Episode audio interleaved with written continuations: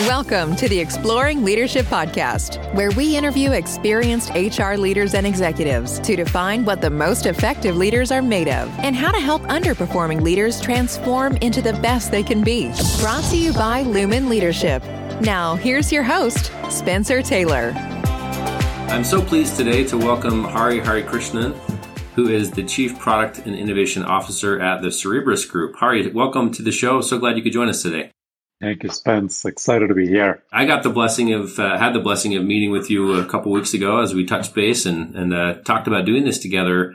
Uh, but our listeners haven't heard from you yet, so I'm or don't know you yet, and so I'm anxious to have you introduce yourself and just share some of the highlights of kind of your journey uh, up to this point. Whatever you felt impressed to share that would help us understand who you are, what you're up to, and then we'll get into talking about some of the the leadership principles and things.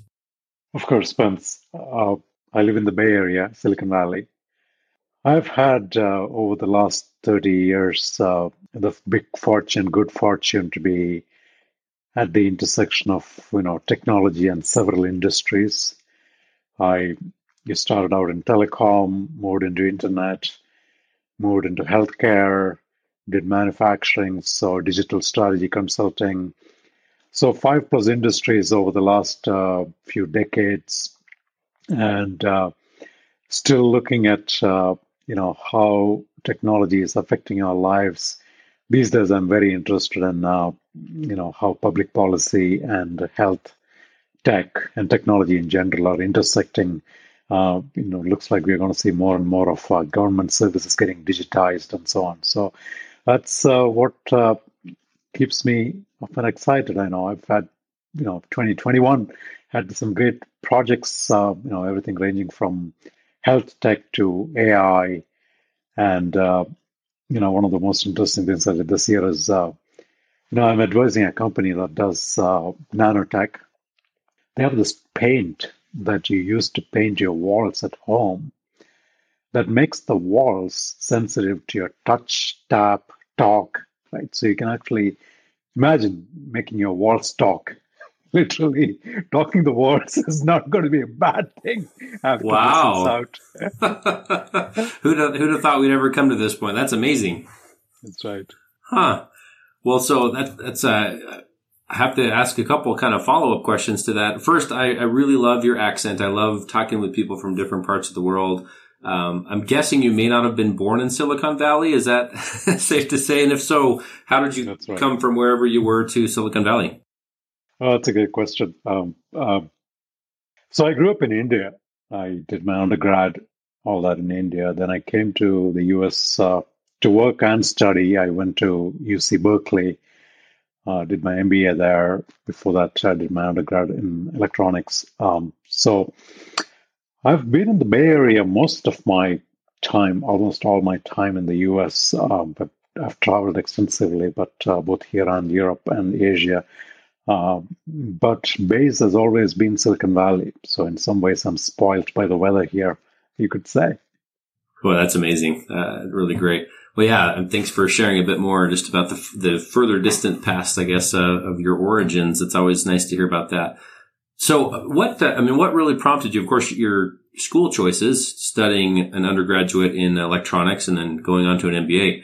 I'm sure played a role. But even before that, like how did you choose your field? It's always interesting to to understand why someone chose the path that they're on and how much of what they're doing now was deliberate decision and planning versus reacting to kind of what was going on around you. There there tends to be kind of a combination of both of those for a lot of us yeah. at least. So how much what tell tell us about that? Oh, that's uh Oh, you're in full form today, Spence. Um, this is uh, um, it's a it's a question that I've often reflected on uh, about how my how my life and career has taken shape. You know, I would have uh, you know the normal path uh, people where I grew up in with my background, my parents' background, would be you know a highly competitive space, go into professional degree, get an engineering degree or a doctor's degree or something like that, right? So that would be the normal path. So let's say I followed one of those. I decided not to go into medicine, decided to go into engineering. Um, and uh, once that is done, typically the you know the college that I went to, you know, one of the top ones in the in India, most people come to the US to study. Uh, I would have followed that path normally, but I thought I should probably work for a little bit, not to overburden my parents and spending money sending me to the US and so on. So uh, started to work for a little bit in the industry, got into uh, computer hardware and software and things like that in, in the 90s. And uh, um, then things took a turn because of the Gulf War, the first Gulf War by, uh, you know, U.S. invading Iraq after the Kuwait. The side effect of that is uh, the currency got devalued. You know, the Indian currency got devalued because of you know uh, lack of enough funds and so on, which made coming to the U.S. about two times more expensive for me. Right, so I decided that I'm not going to take a you know go and get masters in science or MS in the U.S. and and the like. So I decided that I needed to actually work in India for some more time and then come back work in the US and then get a degree here. So I I would say that particular Gulf War and currency devaluation did change my trajectory from a technology oriented next level to you know straight up into work and business i would say. It's just so fascinating to hear more of those details. That that's where we, we kind of get into the stories of our lives and and just uh, what makes us who we are our identity. And i'm curious if you have any words of counsel or wisdom for any in the listening audience who may be in the middle of one of these transitions where they had a plan for certain steps they wanted to take, whether it's external events, internal impressions or intuition of, of feeling like they need to make a change or again, a change being forced upon them. Uh, maybe not, not necessarily something as big as currency devaluation and war, war, of course, as you've experienced. But if somebody's going through something like that, uh, what do you say to them when their best laid plans don't pan out? How do you advise them from there? Yeah, we we have all, you know, we have all been through the most massive change that we will probably see. Hopefully, know, the massive, most massive change uh, in the last year. So um, it's uh, it's unimaginable, right? What we would be went through and still going through in a lot of ways uh, because it's not we're not out of the woods yet. Uh, you know, I, I talked to just a little bit stepping back. I talked to my um, my people in my family who are who have seen the World War, uh, the Second World War especially. They think this is a bigger change than even that, right? So what we just went through. So so it's huge. So everyone is touched by it in different ways. Um, um, I'm not, uh, you know, I'm not that big on raining advice like showers in, in Seattle. But one thing that I that has helped me, I would say, is uh, diversification of your skills. Um, for some reason, you know, you know, about 20 years ago, I realized that we are all going to live for a very, very long time. Um, you know, more than our parents' generation on an average. Uh, life expectancy gets up there which means that the only way to stay current would be to diversify your skills. Could be any skills. It could be your subject matter that you learned. It could be your vocational skills that you gained by working, you know, different areas from whether it's, I'm talking in business sales to marketing to development, uh, services, and so on. Uh, and of course, our, our human skills, which are uh, whether it's interpersonal skills, uh, from communication collaboration to uh, more abstract analytical skills and decision making skills right? So i i've only I've, I've always told my teams that i've managed that. Whatever you do don't, don't think this is your final job. Just just keep thinking that you're going to diversify. You're going to do many jobs roles in your life. So that's what i do. You know I, I try to keep my eyes and ears out for learning new things every day I love that mindset. And I think that's such an important attitude, again, for all of us to maintain, regardless of, uh, you know, again, you mentioned the pandemic. We're kind of somewhat coming through, as you said, it's not over yet, but it's good to be as far along as we are in, in parts of the world. I know, for example, uh, your, your homeland, uh, still struggling in some ways over there in India. So we're, we're thinking about and praying for those wonderful people.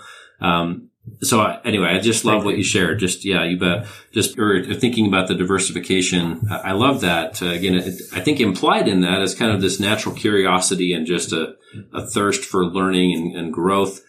For you, that led ultimately to. I didn't say this in the intro, but you're also a co-founder of the Cerebrus Group.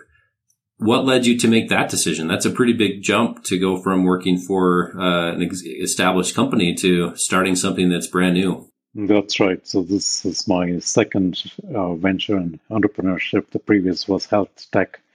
Uh, I think going into something new, you know, I in some ways, uh, some of these you don't plan for necessarily. You're not waking up in the morning thinking I'm going to found a company, right? So um, you uh, you know you have these conversations. You sort of look at uh, what is evolving in the industry. You think of your own background and how you can actually whether you can add value there or not. Um, in my case, uh, the intersection of technologies and industries is has been a big theme in my career. So, uh, building new products, building new businesses, using that theme um, is what has prompted me to do things. Uh, digital strategy, you know, the my current the company and the you know work that we do here, we're all about we are not about building new technology as much as taking existing technology that's quite mature and applying it for results, right? Because I am a big believer that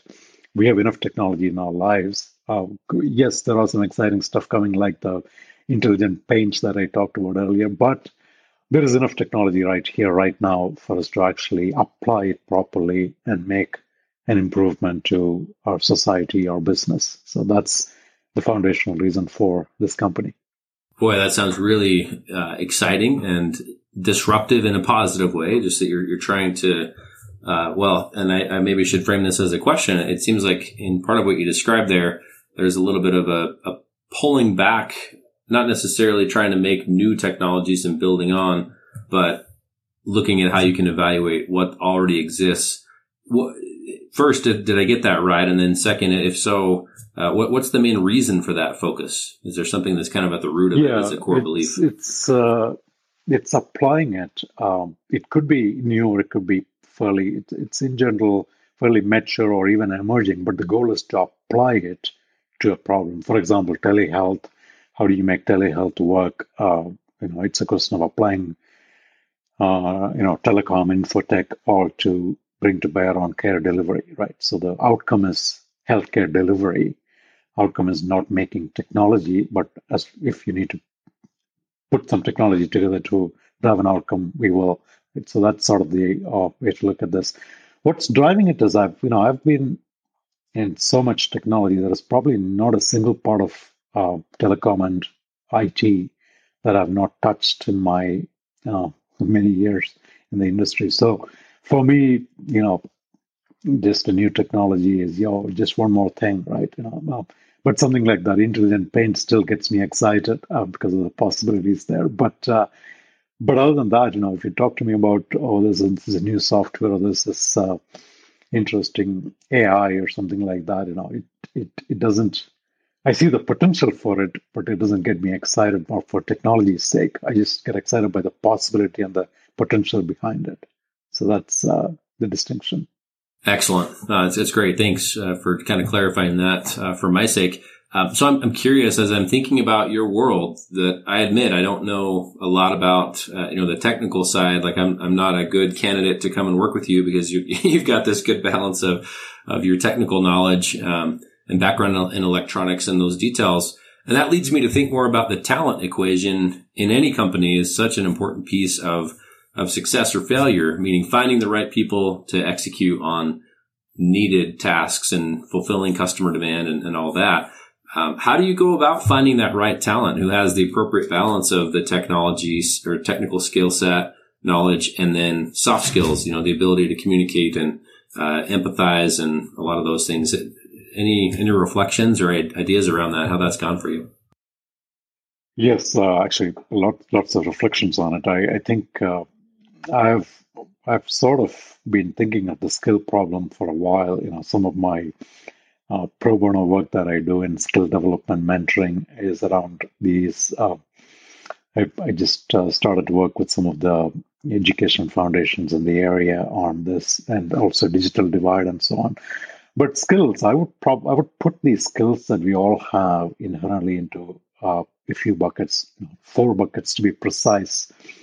Uh, one is our our domain that we train in. You know, they could be STEM, you know, technology, science, or sports in some cases, or, or arts. Right? You know, people go into these different areas. So that that's a that's a functional domain, if you will. Right? That's uh, think of them as technical skills. The second is uh, your vocational skills, which is either are you in marketing, are you in sales, are you in uh, product development, uh, you in service, and so on and so forth. Right? Every company, regardless of the company, you know, big, small, size, you know, they all have these functions. You know, someone has to sell, someone has to build, someone has to market, and so on. Right? So that's vocational. The uh, third one is you're plain interpersonal. Right? It's uh, how do you communicate? How do you collaborate? Uh, you know, uh, I, I put those into my three buckets of communication, collaboration, and compassion. Even right, it's uh, how do you do those? Um, um, the fourth one is actually probably more difficult to quantify and articulate. That has to do with analysis, pattern matching, abstraction, uh, we are getting into both the soft leadership side of it, but we are also talking a little bit neuroscience at this point because neuroscientists can explain this stuff. They're trying to figure out how people tick, what makes people tick in certain ways. So, uh, but that's sort of the four buckets from technical to vocational to interpersonal, and then I would call decision making, right? So, um, you, you will, we all have a mix of each one of these, uh, and we're all constantly evolving in this if we pay attention to it. But I try to uh, you know pick uh, people who have the potential. Uh, you know, it doesn't necessarily have to be all about your past experience, but it can be about you know your future potential to a lot in terms of can you can you reinvent yourself? Can you take what you learned and reinvent and relearn and so on, right? So, you know, there's a big component of that. Well, I, I love how you spelled out all four of those dimensions. And I, you started to kind of answer this next question already, but uh, just curious if you have, let's say you have two candidates, um, one of them is stronger on the first two. They have good technical skill and vocational skill weaker on the interpersonal and the decision making side. And then the other one is just the opposite, very strong on interpersonal and the decision making and not so strong on technical vocational. Are you able to choose between those pretty easily or is it, is it kind of more complex than that in deciding which one to go with?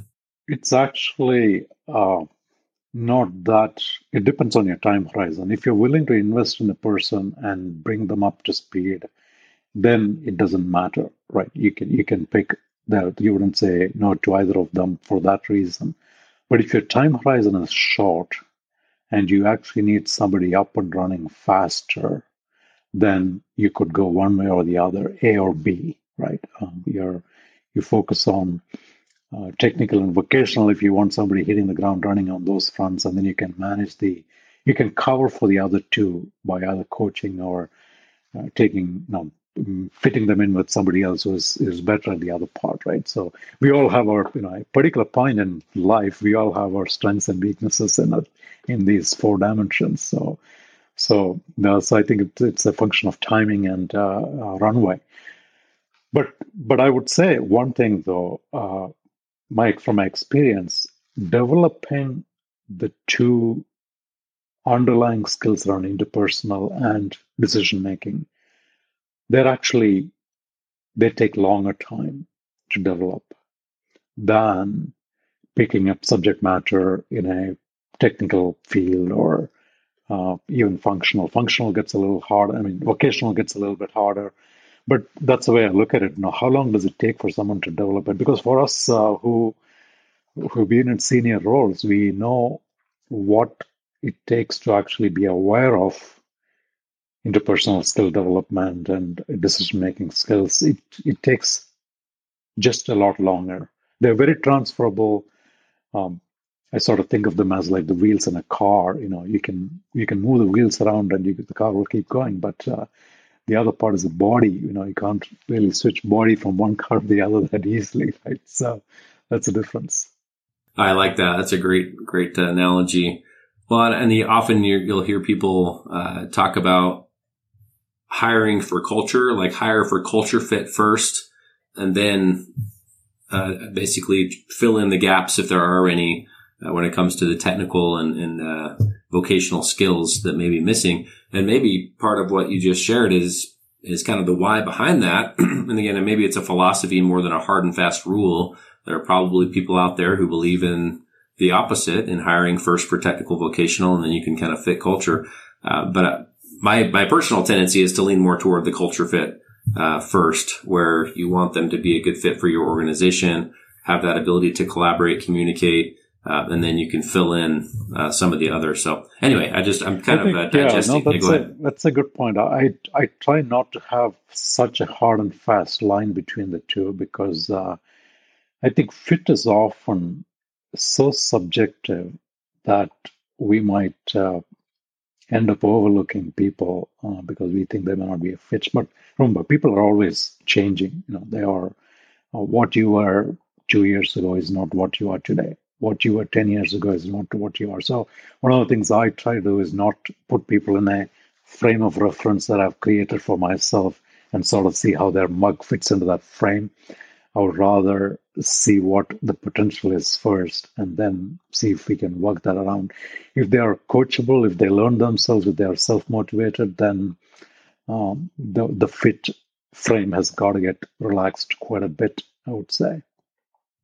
I like how you articulate that. Just that it, uh, it's a, there's a little bit more to it than just saying hire for culture first and then you can make up for the others because it is very individualized. And in a way, it kind of brings this full circle back around to what you talked about in the beginning of the importance of being willing to diversify your knowledge and skills and being willing to adapt.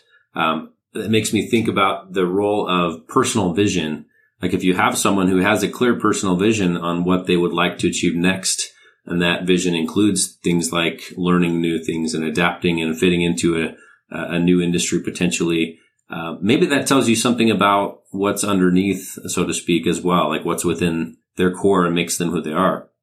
Yeah, I think, you know, again, I'm, I'm looking back now decades of how this has evolved, right? Which is, I'm sure we all go through a certain phase where we think, oh, that's a great technology. You know, I, when I, I in my 90s, you know, it was the internet was great. Now the dial-up internet in particular, you know, that is uh, late 90s dial-up internet. That was great. You know, we could never see uh, behind that because the, the wave was so high and riding. And then, of course, the wave subsided, and then you look for what's the next thing, right? So, so it's it's natural for us to look at what we see as uh, appealing and trendy and so on. Uh, but but the thing to remember probably is um, yes, those waves will come and go, and we may want to ride a certain wave uh, to its fullest probably. Um, but keep in mind that that is a, a, wave. You know, there will be other waves as well. So uh, sustaining our lives and work career through multiple such waves um, would be what we're going to be seeing going forward. Yeah, that's great, great thoughts. Well, and I just think of the the truth that there are macro waves like a global pandemic and even uh, local economy and political landscape and, and, all these sorts of things, and then there are micro waves, so to speak, that each of us have to navigate. It could be a personal tragedy or trial or hardship. Could just be someone kind of a little bit in a funk. You know, they're, they're just kind of having a hard time being motivated and um, for whatever reason. Um, how do you, as a leader of, of your organization, how do you navigate those with your people? Uh, I guess is there a point where there's a something's got to give, something's got to change, uh, or how how how well how do you know how much to invest in your people and supporting them through their down trends, uh, trusting that they'll navigate and you can help them navigate back toward a, a higher performing level. I don't know if I asked that question very well. Tell me if you have any thoughts no, around that. Uh, you asked that very well. It, it is a it is a it is a tough problem. Uh, you know, it is. Uh, I think our individual, yes, you you did phrase it nicely in terms of the macro waves that happen. You know, we just we're just going through a deluge right now, one of those, um, and then within that deluge, everybody has our uh, our challenges and how we manage it. You know, they could be as small as, or let's scope with how to work from home. You know, that's a I, I, call it a small problem. Of course, in, in, some people's cases, it may not be as small if they're managing kids at home and having to work at, from home while managing two or three uh, small children who are, you know, not not in daycare and things like that. But, but let's assume that's a small the problem. And the bigger end of the problem is, you know, you've you've lost your job and you're trying to figure out how to get back into the uh, work stream and so on, right? So, um, I think. Uh, it's it's a it's a hard. First, we just have to recognize that it is actually really hard on people, and and we don't know how hard. The second thing is we don't know how hard it is because uh, each person situation is different. Yeah, every one of us deal with this differently. Um, so you know, the level of hardship varies from person to person. Right? That's uh, so the only suggestion I have is, you know, that I go back to my leadership principles of, you know, I call it my three C's that I that I keep thinking about, which is, are you are you compassionate about it? Are you curious about what those individuals are going through?